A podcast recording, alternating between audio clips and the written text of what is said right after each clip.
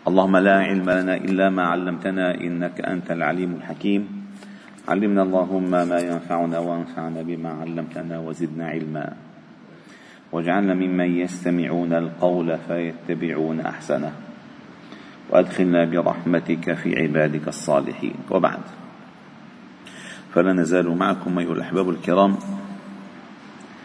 في مجالس القرآن ضمن دروس قرآن الفجر. وما أجلها وأجملها من مجالس. هذه المجالس أيها الأحباب الكرام يباهي الله تعالى بها الملائكة. بل ويرسل الملائكة لها خاصة حتى تحف أصحابها بأجنحتها. وينزل عليهم السكينة من عنده ويغشاهم برحمته ويذكرهم في ملأ عنده. وما سبب ذلك؟ ليس جمال المسجد ولا علم الشيخ ولا الطأس ولا البلد إنما الموضوع الذي اجتمعوا لأجله. القضية التي اجتمعوا حولها هي التي ترفعهم. إن اجتمعنا لا لنمدح فلان ولا لنذم فلان ولا نتحدث عن مفاخرنا ومفاخر آبائنا وآبائكم ولا عن مزايا بلدنا وقوة الكهرباء اللي فيها اجتمعنا نتحدث عن كلام الله الذي هو الحق المبين والذي فيه العصمة والهداية والضياء والرحمة والبشرى والنور والشفاء. فهذا الذي أجلسنا هو الذي أنزل وأوجب لنا هذه الأعطيات والأجزيات التي يعطي الله تعالى أصحابها لذلك. فالله تعالى نسأل أن نكون أهلا لذلك. وصلنا معكم إلى قوله تعالى في سورة آل عمران إن الذين تولوا منكم يوم التقى الجمعان إنما استزلهم الشيطان ببعض ما كسبوا ولقد عفى الله عنهم إن الله غفور حليم. تحدثنا عن هذه الأعمال التي تصدر عن الإنسان والتي هي جند له سيدفع ثمنها. إما يقوي بها صفه وإما يقوي بها صف عدوه. إما أن تقوى بها عزيمته أو أن تخور بها عزيمته وتعجل له هزيمته حسب الأعمال نوع الأعمال التي تخرج. ثم الله جل جلاله وجه بندائه للمؤمنين يا أيها الذين آمنوا لا تكونوا كالذين كفروا. هذا هذا النداء نداء خطير نداء خطير. اولا لأن الله عز وجل يحب للمؤمنين الخير. وما يقربهم إليه يدلهم عليه. وما يبعدهم عنه يحذرهم منه. فلا تكونوا كالذين كفروا. لا تقولوا لا سمعنا وعصينا. لا تتشبهوا بكذا لا هذه لا الناهية لا تكونوا كالذين كفروا. وقالوا لإخوانهم إذا ضربوا في الأرض أو كانوا غزا لو كانوا عندنا ما ماتوا وما قتلوا ليجعل الله ذلك حسرة في قلوبهم. والله يحيي ويميت والله بما تعملون بصير. هذه الآية تابعة للآيات التي فوق. التي قالوا لو كان لنا من الأمر شيء ما قتلنا هنا. فهؤلاء هم في المدينة أي في أو في أي مدينة كانت. لأن قلنا وكررنا مرارا أن ليست العبرة بخصوص السبب بل بعموم اللفظ. فالنداء للمؤمنين عامة وبعدم التشبه بالكافرين عامة خصوصا بهذه الأقوال التي تزعزع العقيدة. العقيدة هي الإيمان بالله والإيمان بقدر الله والإيمان أن الله يحيي ويميت. هذه توزع زي العقيدة. فإياكم ثم إياكم ثم إياكم أيها المؤمنون أن تكونوا كأمثال هؤلاء لا بأقوالهم ولا بعقائدهم ولا بتشكيكهم فماذا قالوا؟ قالوا لإخوانهم إذا ضربوا في الأرض أو كانوا غزا لو كانوا عندنا ما ماتوا وما قتلوا. قصتها أنه مثلا عبد الله بن أبي بن سلول ورفقته قاعدين بالقهوة قاعدين بالنادي. على فكرة المنتدى شيء قديم. وأول ما نزل في كتاب الله تعالى كلا لئن لم ينته لنسفعا بالناصية.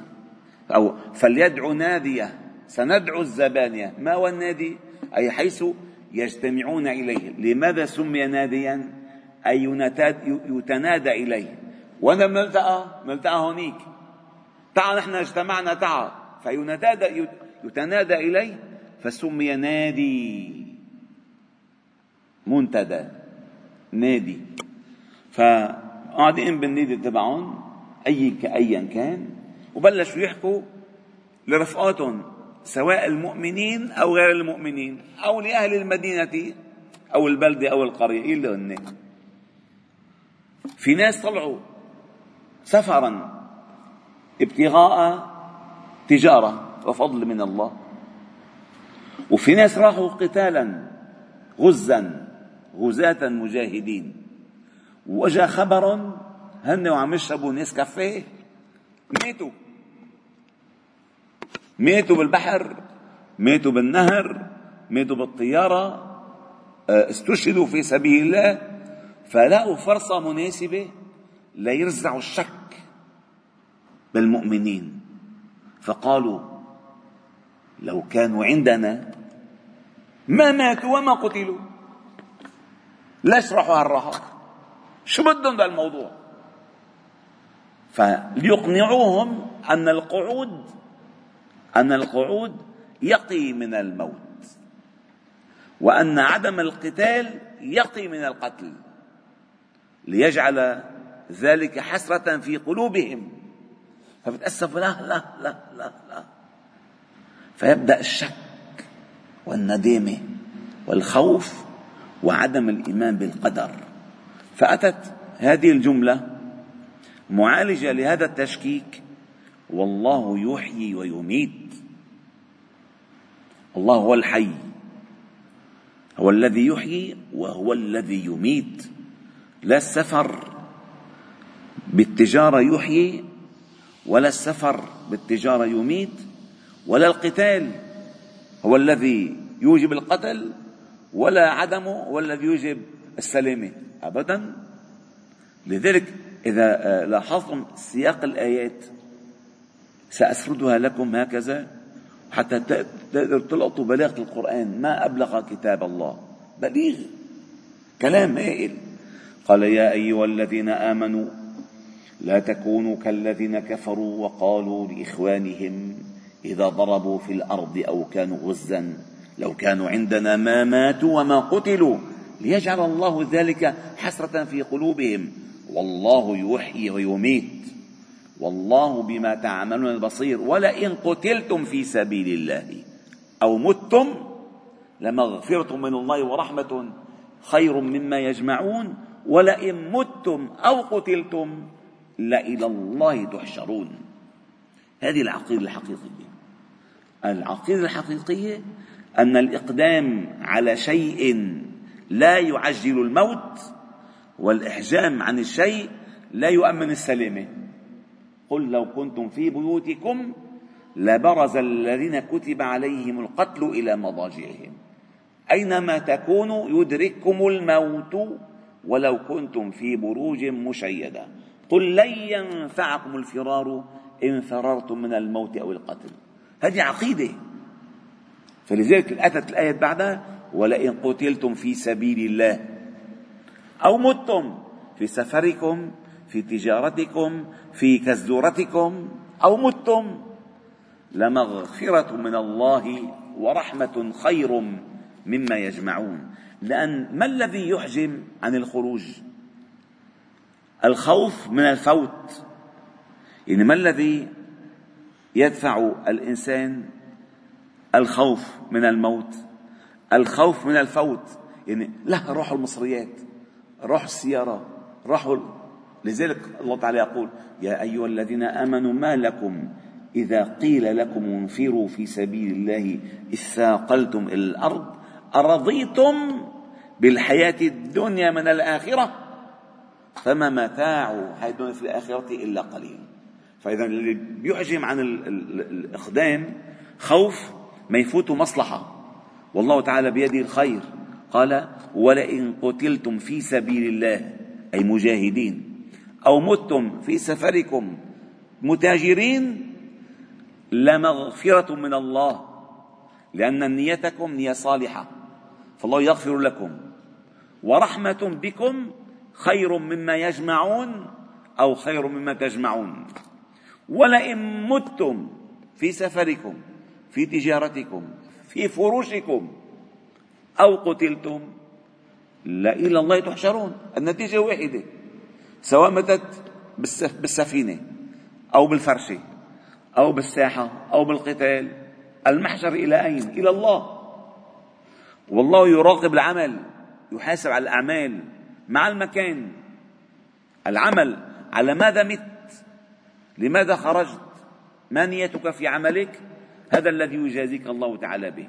قال ولئن متم أو قتلتم لإلى الله تحشرون. هذه العقيدة الحقيقية بالقضاء وبالقضاء والقدر أنه ما أصابك لم يكن ليخطئك وما أخطأك لم يكن ليصيبك.